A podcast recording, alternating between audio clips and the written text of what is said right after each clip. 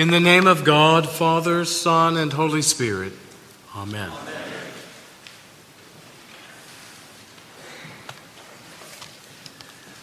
Well, welcome everybody. It's so nice that you could come, make yourselves at home, relax. There's wine for you, there's bread. These are the kinds of things that you hear when you go to a party. And there are all kinds of parties. Some are just drop ins, stay a few minutes, some for an hour or more. If you go to a wedding, it's probably going to be several hours. There's the service and there's the reception. And uh, if you were in the first century and going to a Galilean wedding, you might be there for several days because this was a week of activity. It's understandable that it's hard to gauge how much, how much wine your guests are gonna, going to consume over days. So it might run out, and that's the occasion into which we're dropped. And yet we're learning and intuiting, we're possibly discovering things that uh, are really profound just with certain details of this story. It's only 11 verses, but it leads us to think about many things. I'm learning to read John in a new way. We had a New Testament scholar at the clergy conference, and she was quite brilliant.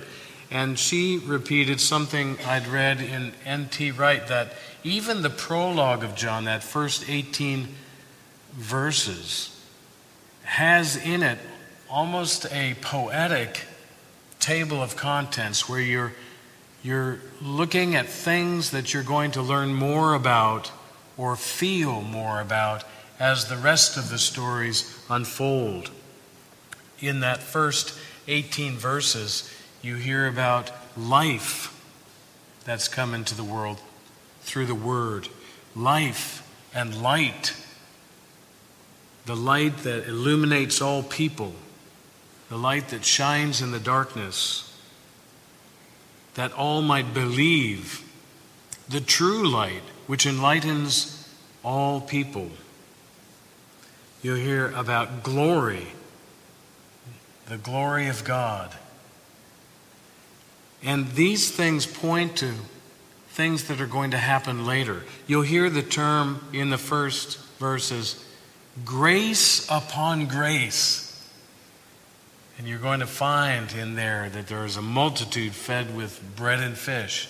You're going to find that as we first get going, we have this story where there's more wine than anyone would have imagined available to the guests.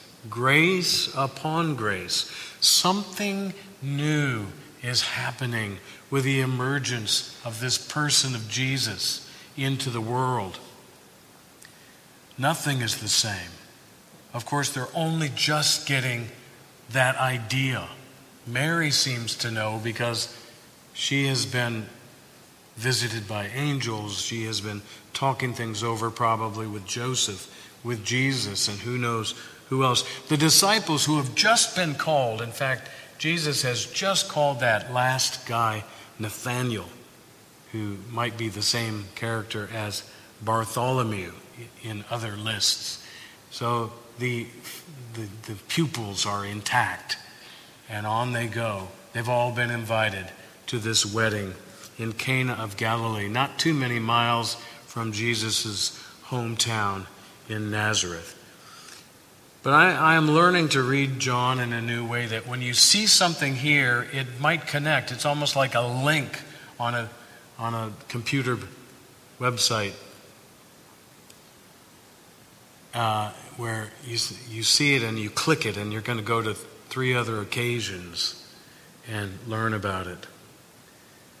And so, what are we going to learn at this wedding in Cana of Galilee? We're going to learn, for one thing, that Jesus and his mother have an odd conversation where Mary, and she's not named, she appears in two main parts of John's gospel, and she's the mother of Jesus. But she comes to Jesus and says that they've run out of wine. And the literal Greek phrase there is, Woman, what to you to me? And so translators have been thinking, I wonder what sort of first century idiom that is. What do you to me? And so it's variously translated, and in our modern translation here, Woman, what is that to you and to me? It sounds like he's brushing her off. But does he brush her off? No. Maybe something else is happening. Maybe Mary is bringing up that that something, that purpose to which you were called, looks like it may be, feels like it may be happening. And Jesus seems to know what she's implying, and, and he says, My hour has not yet come.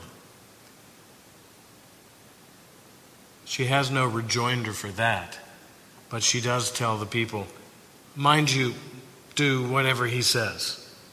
So she goes right on with it, like something really is going to happen here, even if Jesus has said, I'm not doing anything. That's what it looks like he's doing, but what happens? He starts ordering things to happen.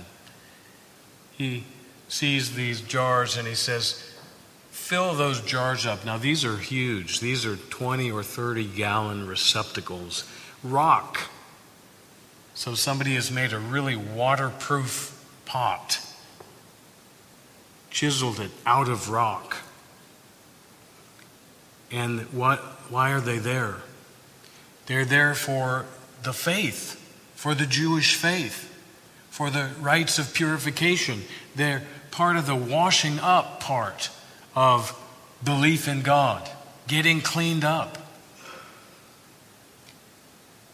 But with Jesus' activity, they're undergoing a transformation, these jars of rock. They're going from cleanup vessels to celebration vessels. They're going from washing to celebration, from cleansing to joy. So maybe Jesus is realizing that something is beginning. My hour, that hour, may not yet have come, but it's right out there. And it's beginning now. We think of this season of Epiphany as a time when we reflect upon how it is that Jesus' identity and his purpose is discovered by the world around him. We've already begun this discovery. We knew that the birth was odd. There were shepherds that visited within hours. There were angels that had visited the shepherds. There was a star that led astrologers from the east. There was a baptism where it wasn't like John's usual baptism, the cleaning up part of the faith. It was more like, let's inaugurate a new possibility for the world. A voice from heaven Look, this, my son, my beloved son, listen to him. The Spirit descending something is beginning. Well, we don't know anybody's name here except for, for Jesus. We know his mother, we know his disciples. Almost nobody knows exactly what's going on, but somebody worked hard to get that much water in those big pots. And so they're watching the whole thing. Jesus' disciples are watching the whole thing. And now there's a lot of water on hand. And when they draw it out, as Jesus has asked, and take it to the steward, it is wine, and not just wine. It is wine that we suspect is the best wine that they have ever tasted. There's no risk of running out of wine anymore, even if they went a month. You know, isn't it a weird uh, idea? I mean, let's say you're having a party and you, You go, This is embarrassing. I think we're out of wine. And your neighbor says, Hey, I've got some. Let me just go home and get it. Next time you turn around, there are 50 cases of wine lined up by the pantry, 600 bottles or more. Ridiculous. A ridiculous sign of abundance. Talk about your grace upon grace. It's an announcement. It's an epiphany that with Jesus, something brand new is happening, and it's about God's incalculable grace coming into the world to affect.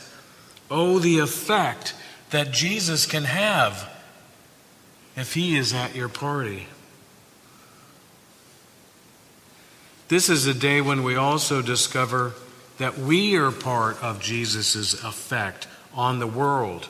It's a, it's a season in which we're taking stock of the fact that not only has God fulfilled something in Jesus, He's asking us to join in cooperative effort to make it real in the world.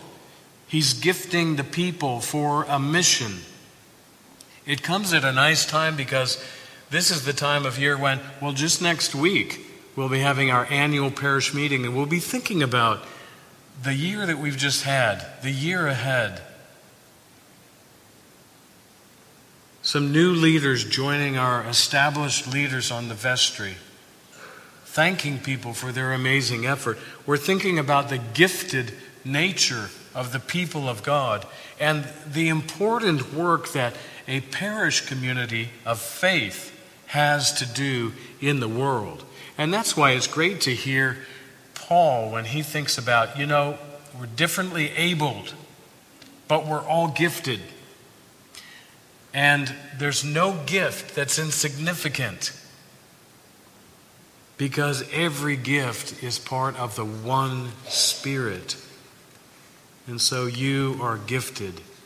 You know this already. I mean, you're out there accomplishing things. You don't do that without gifts. But you're gifted for work in here in the church and out there for God in the world. You are part of this new thing that God is bringing about. There's a closing, and I'm almost ready to close, but there's a closing prayer that I thought was beautiful for these scriptures and these readings. It comes from Katie Cook in her book, and she says, uh, May the one who turned water into wine turn our tedium into a festival and show us how to alternate between commitment and carnival. May God's will be done here where we live. May impossible things come to pass. May we find strength in the journey and joy in the struggle through the grace of God. Now that's us. We're, we're getting to work. It's exciting to be in this life together.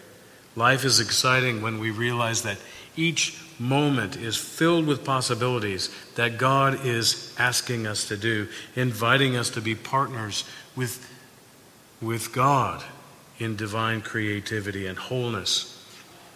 Each moment of the day. I hope you feel that. I hope you discover that and walk in that as you go about your week. You know, every every Sunday is like a wedding. And and every week is like a festival of reception where we see what being fed can do out there in the world. Now, he's begun the time moving toward the hour that is coming. My hour, my, my time has not yet come.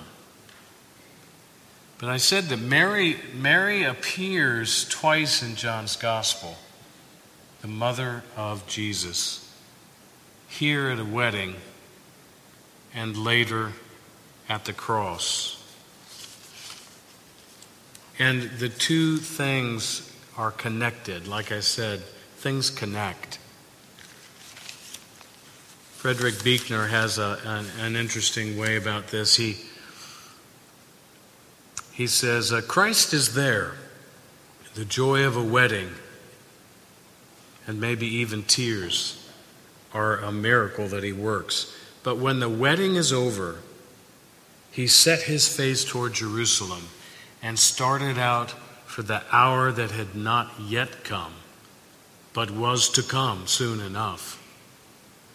The hour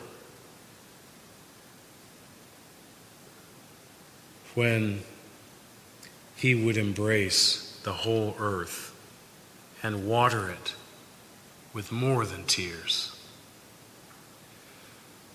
I'm thinking that we are part of this transformation that Christ is working. I'm thinking that for sure. It's interesting how it is that there's transformation happening here. The people were there at the wedding, they were looking around at what was happening. They thought it was only ever water that went into those stone jars. And all these days later, when he gets to his hour, they may have thought that it was Jesus, just a man, who went into that rock tomb. But out came life